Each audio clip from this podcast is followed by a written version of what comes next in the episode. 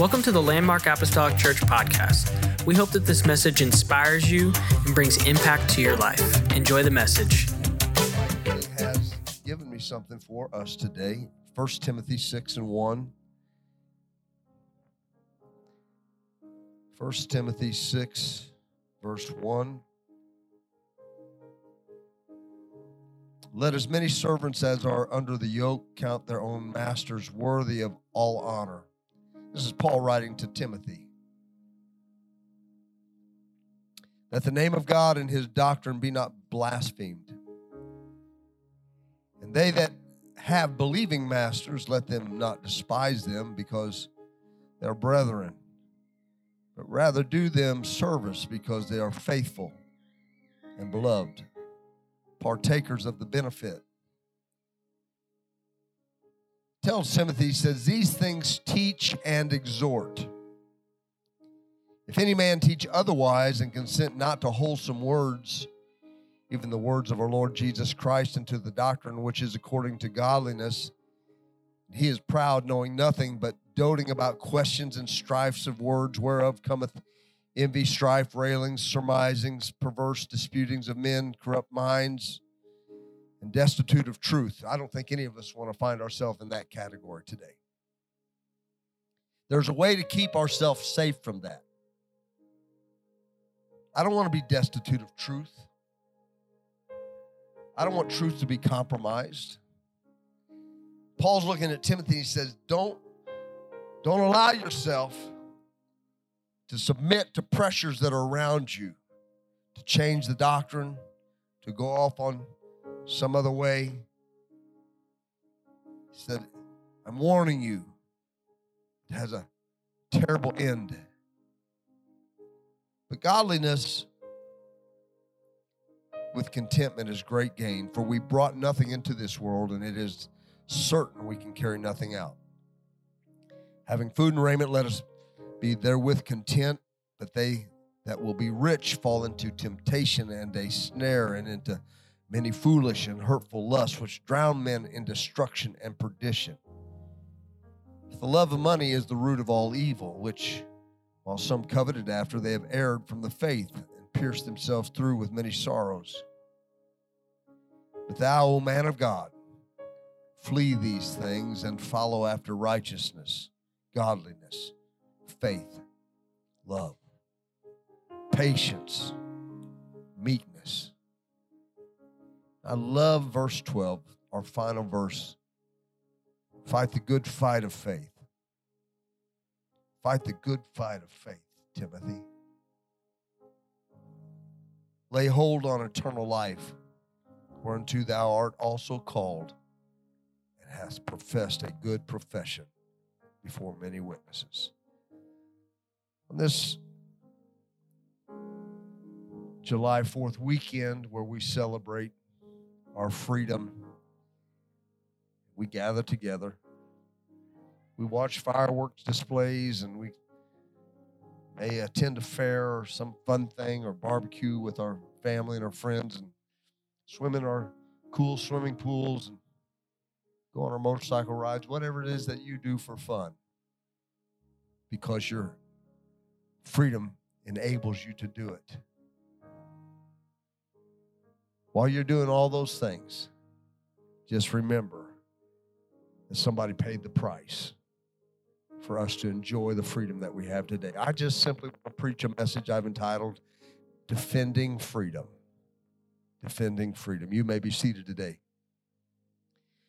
This past week was a, um, a beautiful week as we took part in the wedding of Nolan and Graham and Katie, his just lovely wife, and they are off in, I think maybe this may be their last day in Hawaii.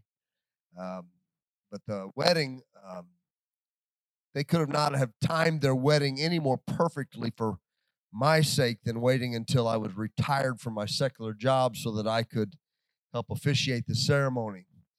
Uh, the Graham boys have a very special place in in my heart. I've watched them uh, as young men when they first came to this church uh, develop and mature.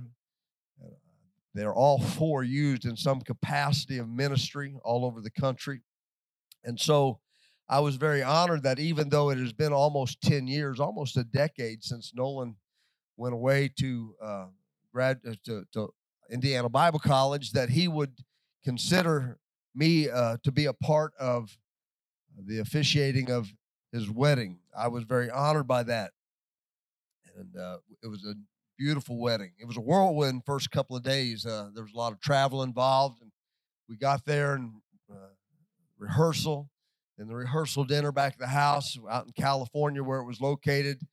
Uh, a lot of them that were on the way took a different way than we took, and they had to get detoured because there was a brush fire that had roads closed, and so there was all kinds of things that we're not accustomed to that was going on out there. The landscape was very different than what I'm accustomed to. Uh, there is no such thing as green grass in the, in the yards. I mean, it's all burned up. It's all dry. There's cactuses and uh, and palm trees.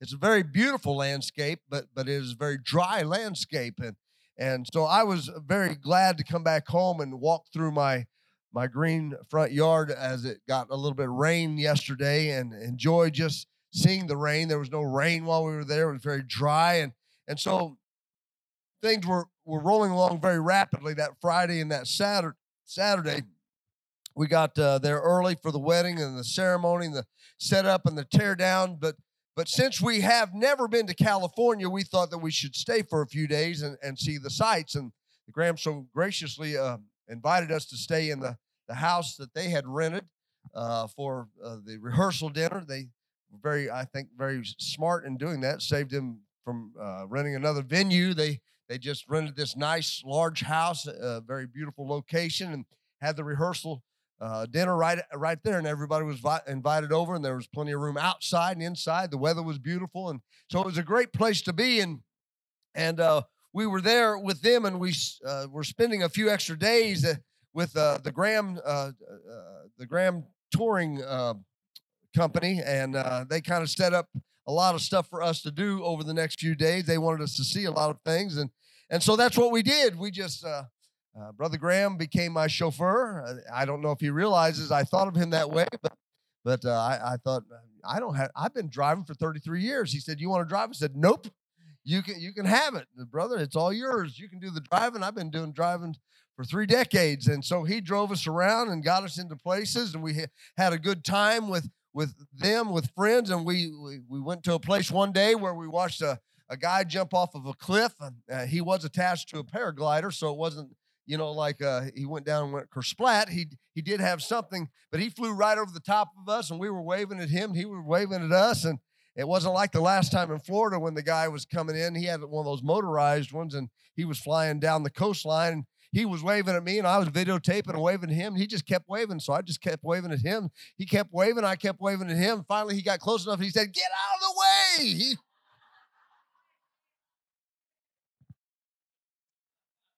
wasn't very nice at all. I thought he was saying hello. I thought he was super friendly. These Florida people are really nice, but he was like, move, dummy. Trying to make a landing. We went out and watched seals in the natural habitat. It was really cool. The, they were funny and cute and, and noisy and toured Hollywood and Beverly Hills uh, by some guy that I don't know. I don't think any of us will ever forget Howie.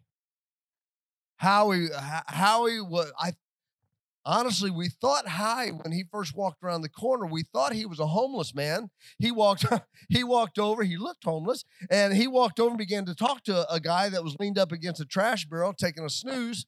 And so I thought, oh, this this guy's homeless. And so I thought, hey, is anybody going to stop that homeless guy from getting in our, our tour van? But Howard was the tour guide. And, and as much fun as we had, it's probably going to be the most memorable thing that we had we we all laughed at, at it now because we thought, you know, we should have known this thing was a little sketchy when the first stop that Howard made was at the gas station, and he leaves the van running with all of us out there in it. He says, "Anybody else want a snack?" And he goes in and gets himself a, a, a fruit drink and, and, a lime popsicle, and he comes out. Man, he he didn't even use the stick when he ate his popsicle. He let it kind of melt and crushed it all up, took the stick out, threw it out the window, and and and ripped the top open, and and spilled lime juice all over himself and all over Brandon. And he, we had we had popsicle everywhere. He was eating that popsicle right out of the wrapper. I knew we were in gangster territory here.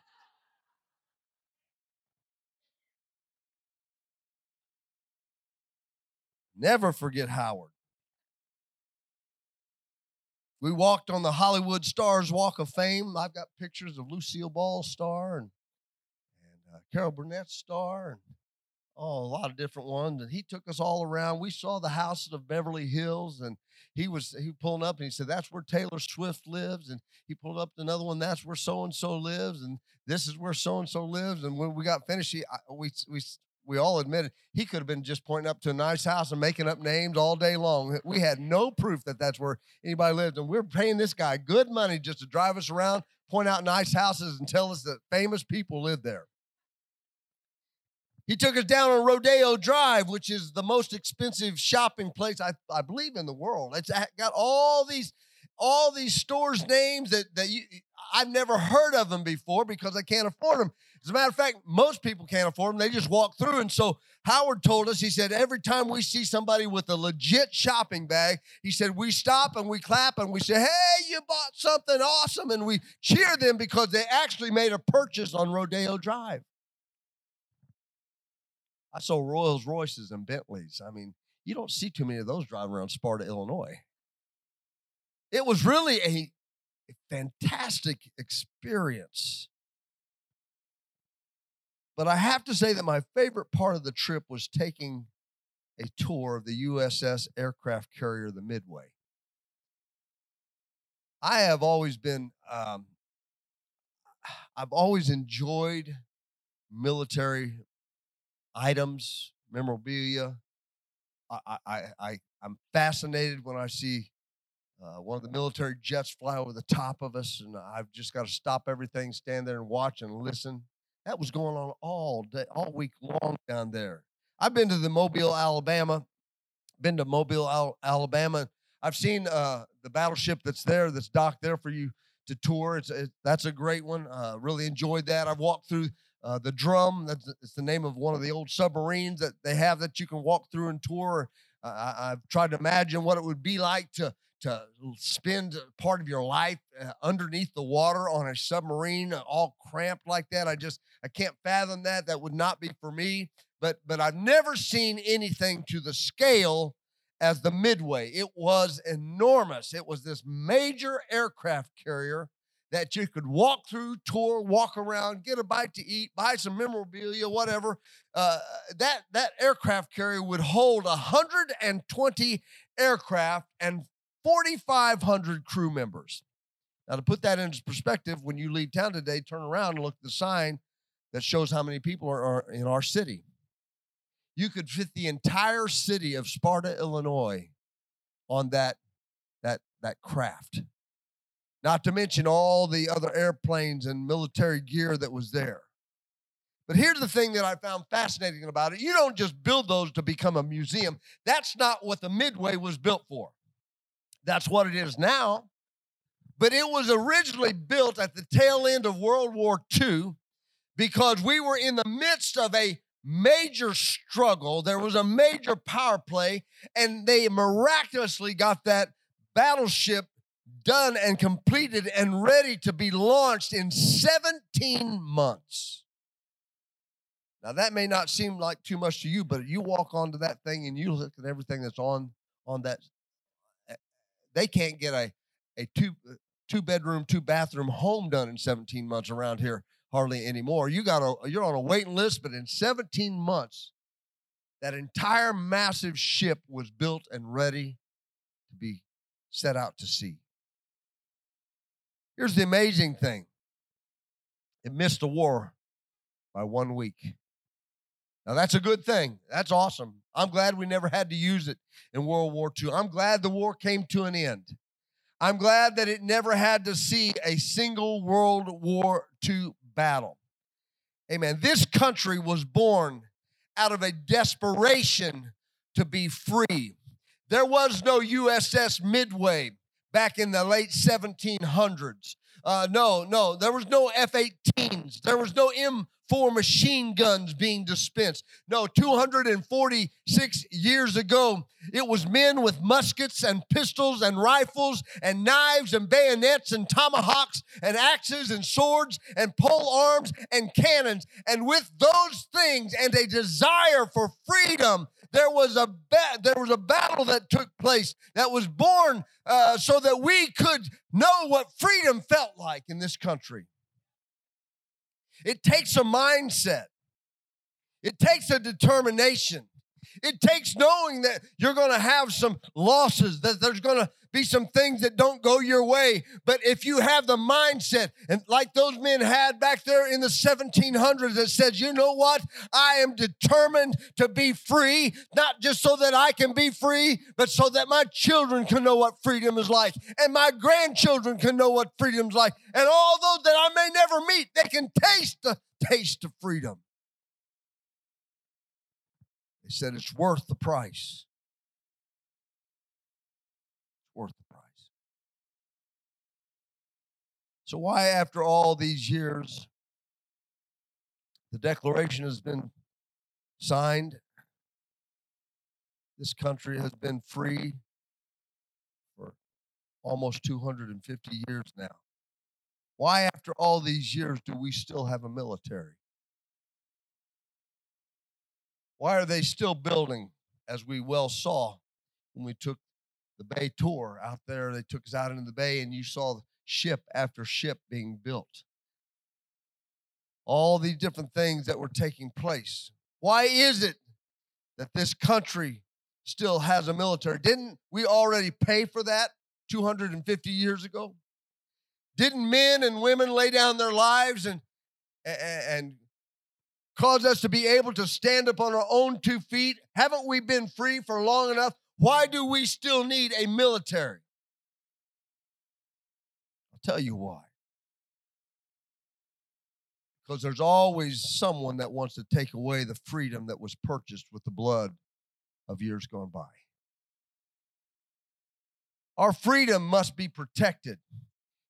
What one generation purchased with their blood the next generation must protect. Because if we ever get to the place where we don't value the freedom, then we'll let it get taken away from us little at a time or maybe a lot at a time. We'll let it be taken away from us. But I'm here to tell you today, I still believe that we have people that value our freedom and they value it so much that they're willing to pay the price, whatever that cost might be, so that future generations can still know what it's like to be raised in the land of the free and the home of the brave. Peter understood it. He said, Be sober, be vigilant, because your adversary, the devil, as a roaring lion, walketh about, seeking whom he may devour. He warned us just because you came down to the altar and you got filled with the Holy Ghost and you were baptized in Jesus' name and you repented of your sins doesn't mean that you're not going to have an adversary. Just because you found freedom and the Lord delivered you from drugs or alcohol, or He put your marriage back together again, or He did something amazing, some great miraculous thing in your life, doesn't mean that somewhere down the road it's not going to be tested and it's not going to be tried. Somebody needs to hear me today. Just having freedom is not good enough. You've got to be willing to defend what you've been given in Jesus' name. You've got to be willing to fight for it because this world is coming after you. There's a pressure for you to give up. Who's standing guard over your walk with God? Are you sober? Are you vigilant? Because if not, there is an adversary seeking whom he can crush. I'd like to say that when people got the Holy Ghost, they all stayed in, but you and I both know that's not the truth. This church would be running seven, eight hundred people right now if everybody that came through here and got got touched and moved in the right direction, the Lord touched them if they were all still here now, I I know some have died and gone on to meet their reward. Uh, uh, but but but but we have had a lot of people come through here, and God has done miraculous things, and they have found freedom from their issues, freedom from whatever had bonded that they were in. And yet you look around today and say, Where are they? Why aren't they serving God? Why is it that somebody can walk away from the love of Jesus Christ? I'm telling you why. Peter told you why. It's because there is an adversary trying to steal what you have been given. Just because it wasn't your blood that purchased it doesn't mean that you should not have to defend the blood that did purchase it.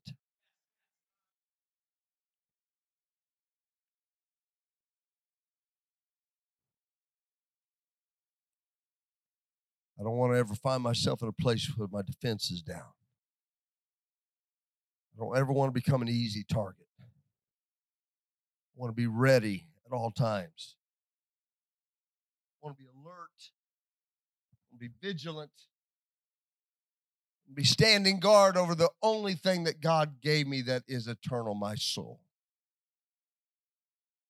If I'm alert and vigilant, sober, taking it seriously, my walk and my relationship with God, then not only can I guard my own spirit, God has allowed us to look over someone else's as brothers and sisters in Christ. We need a minute man mentality, ready to do what was needed in a moment's notice. These men back in the Revolutionary War were a very critical part, very important part. They played an, an important part of us winning that war. They were an elite force. The reason that they got their name Minutemen was because they had to be ready to go at a moment's notice. In less than a minute, out the door, on their way wherever they were being called, wherever the, the battle was going to be. They were always ready. They were, as Peter said, sober, were vigilant. There was no at the sounding of the alarm, hopping up and looking around saying, Hey, hon, do you, you remember where I set my musket? Babe, these socks don't match. There was none of that. No, in my mind, I'm thinking, I, I imagine they probably slept dressed or at least partially dressed. Their musket and everything that they needed for battle was right in a place. And they made sure before they went to bed every night that they knew exactly where things were laid out. Now, this is not on the same level, but, but just go with me here. This is the way I operated back when I worked for Federal Express in the morning. The night before, I would grab my my uniform, my shirt, my pants, my belt, my shoes, lay it all out there. I, I didn't keep it out there all week. That, that's stuff we keep in the closet. But the night before I went to work, I would lay all of that out. And the reason that I did that was because I'm not a, a minute man, but I'm probably a five minute man. In under five minutes, Joe, I could I could throw those pants on. I could be uh, have that shirt on, throw me a ball cap on, and out the door I went. I, I had stuff in the car where I always kept it that I that I needed for work every day, and everything else was laid out just like that. I could be out that door so fast that I can't tell you how many times that I reach over and for the tenth time press that snooze button and finally wake up going, uh oh, there's no more time left. I am out of time and having to make up time. So I could get up and I could get out that door fast. I believe these guys slept with one eye open. I don't believe they ever went to sleep and got too, too comfortable. I think they understood the importance of vigilance. It wasn't just their life that was on the line, it could be their homes, their families, their children. It was important to them that they waste not a second, but they had everything ready to go to battle. attack could come at any moment. Our music would come today. There's a reason that we've never fought a full scale war on U.S. soil. Yes, we've been hit. There have been times where surprise attack has caught us. Sneak attack or two has taken place. But there has always been a price to be paid when you mess with a defender of freedom. I am proud to be United States citizen.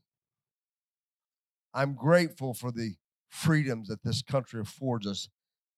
By all means, is this country perfect? No, not at all. Do we have our problems? You better believe we do. Do we need to make some changes? Absolutely.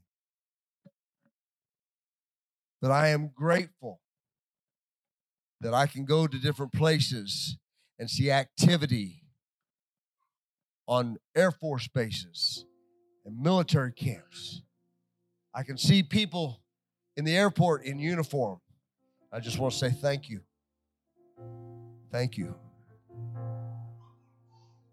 There's something about standing aboard that that big aircraft carrier that humbles me. Something about that that my wife knows this. There have been times where I said, if there's one thing that I wish I could have done, it would have been to spend a couple, few years serving our country in the military of one branch or another. God had other plans. God knows what He's doing. But I'm in awe I'm in awe of this country's ability to defend freedom. I hope that never changes.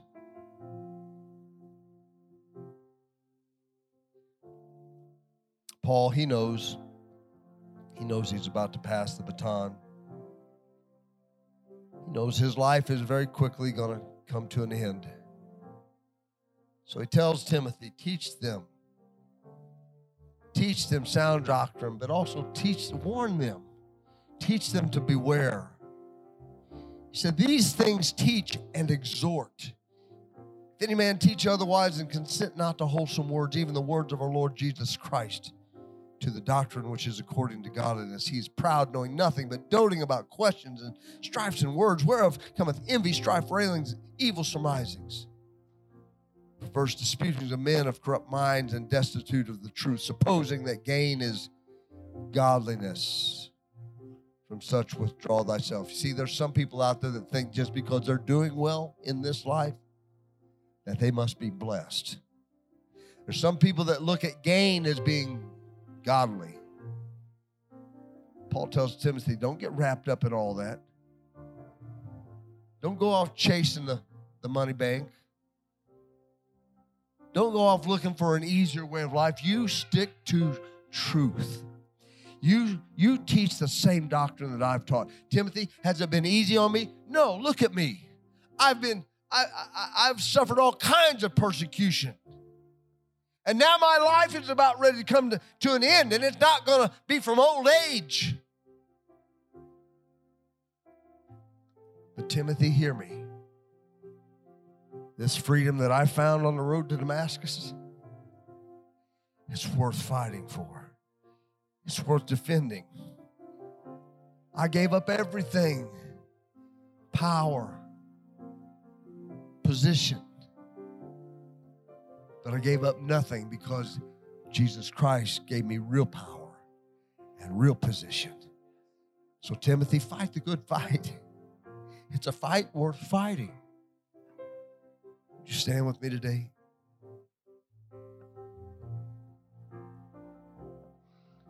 Paul looks at Timothy and he doesn't want what he's fought to, for to be wasted by the generation to follow. It's important to him.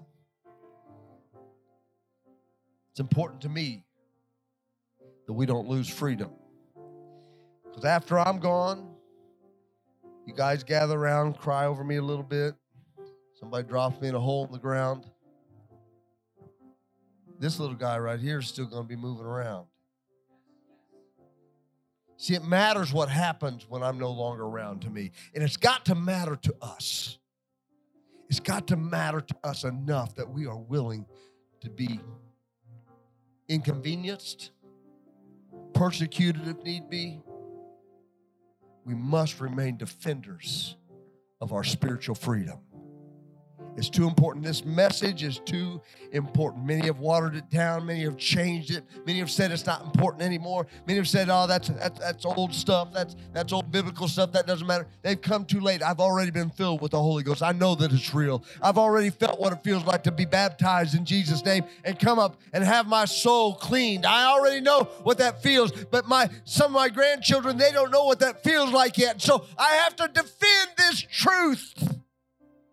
I have to defend this freedom until they can experience it for themselves because the world will not want them to experience it.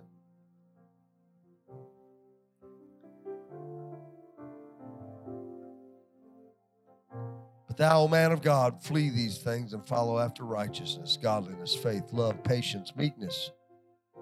Fight the good fight of faith. I had a grandmother who found this freedom almost a century ago. Lola P. Bird passed away a couple of years ago. Many of you know who she is. In her late 30s, she became a widow, lost the love of her life, still would cry about my grandfather when she talked about him. Still heartbroken. Been gone for 65 years. She lived to be 100 years old. You'd think maybe you could get past it. Left with three children, went to work, a single mother. You think that she might get bitter, might give up. But God was important to her because she had three children. When she was ready to fall apart, when she didn't care about her own life anymore, she was so she was so depressed and so lonely. She thought about those that were following what kind of life was she going to leave for them?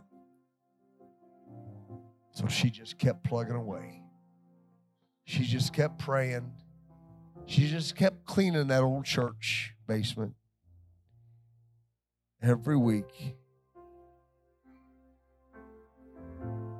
Her youngest son was my father.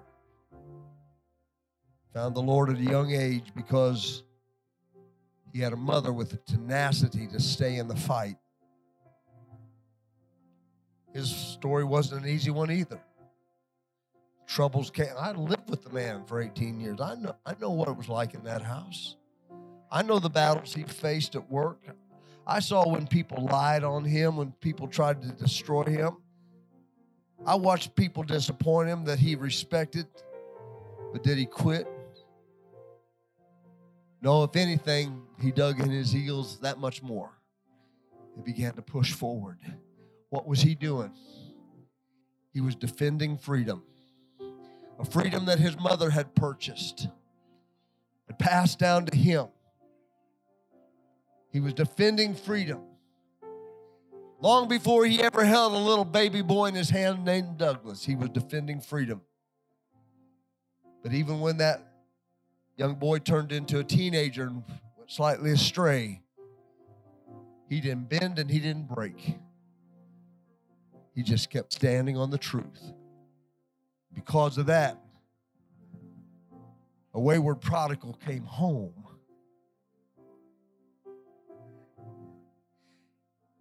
How was I to ever know that I would become my father's pastor one day? I'm sure it shocked him as much as it did me.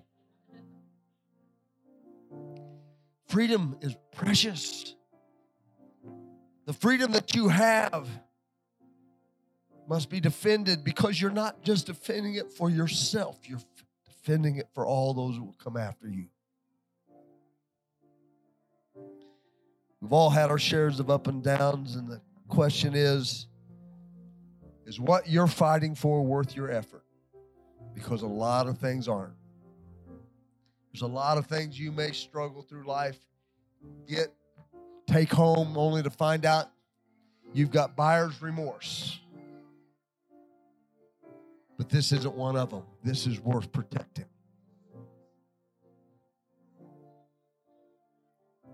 So, the final question that I have today, then I'm just going to open up the altars for a season of gathering in as a church family and praying with each other. I ask you this question Is the freedom that was paid for with the blood of Jesus Christ worth defending to you? You see, he was only one. We've got hundreds of thousands of men and women that will step across the line now, but when it comes to salvation, there was only one who could say yes, and he did. And he suffered, he allowed himself to be persecuted and eventually put to death. And it was his blood that bought my freedom and your freedom. So I ask again is that worth anything to us today? Or have we just become comfortable in our religion and forgotten about what it took to get us where we are today? I want us to be able to experience this for generations to come until the Lord comes to take his people home. They begin to sing. I just want to open this altar up to the church today. Maybe you've never come down to an altar before. You can stay right where you're at. You can come down, kneel down at this altar, kneel down in a pew, stand here, raise your hand. But I think we ought to show a little gratitude today to the one who made our spiritual freedom a possibility. Thank you for listening. Special thanks to those that give generously to this ministry. If you would like more information, please visit our website at landmarkapostolicchurch.net. But have a great day and God bless.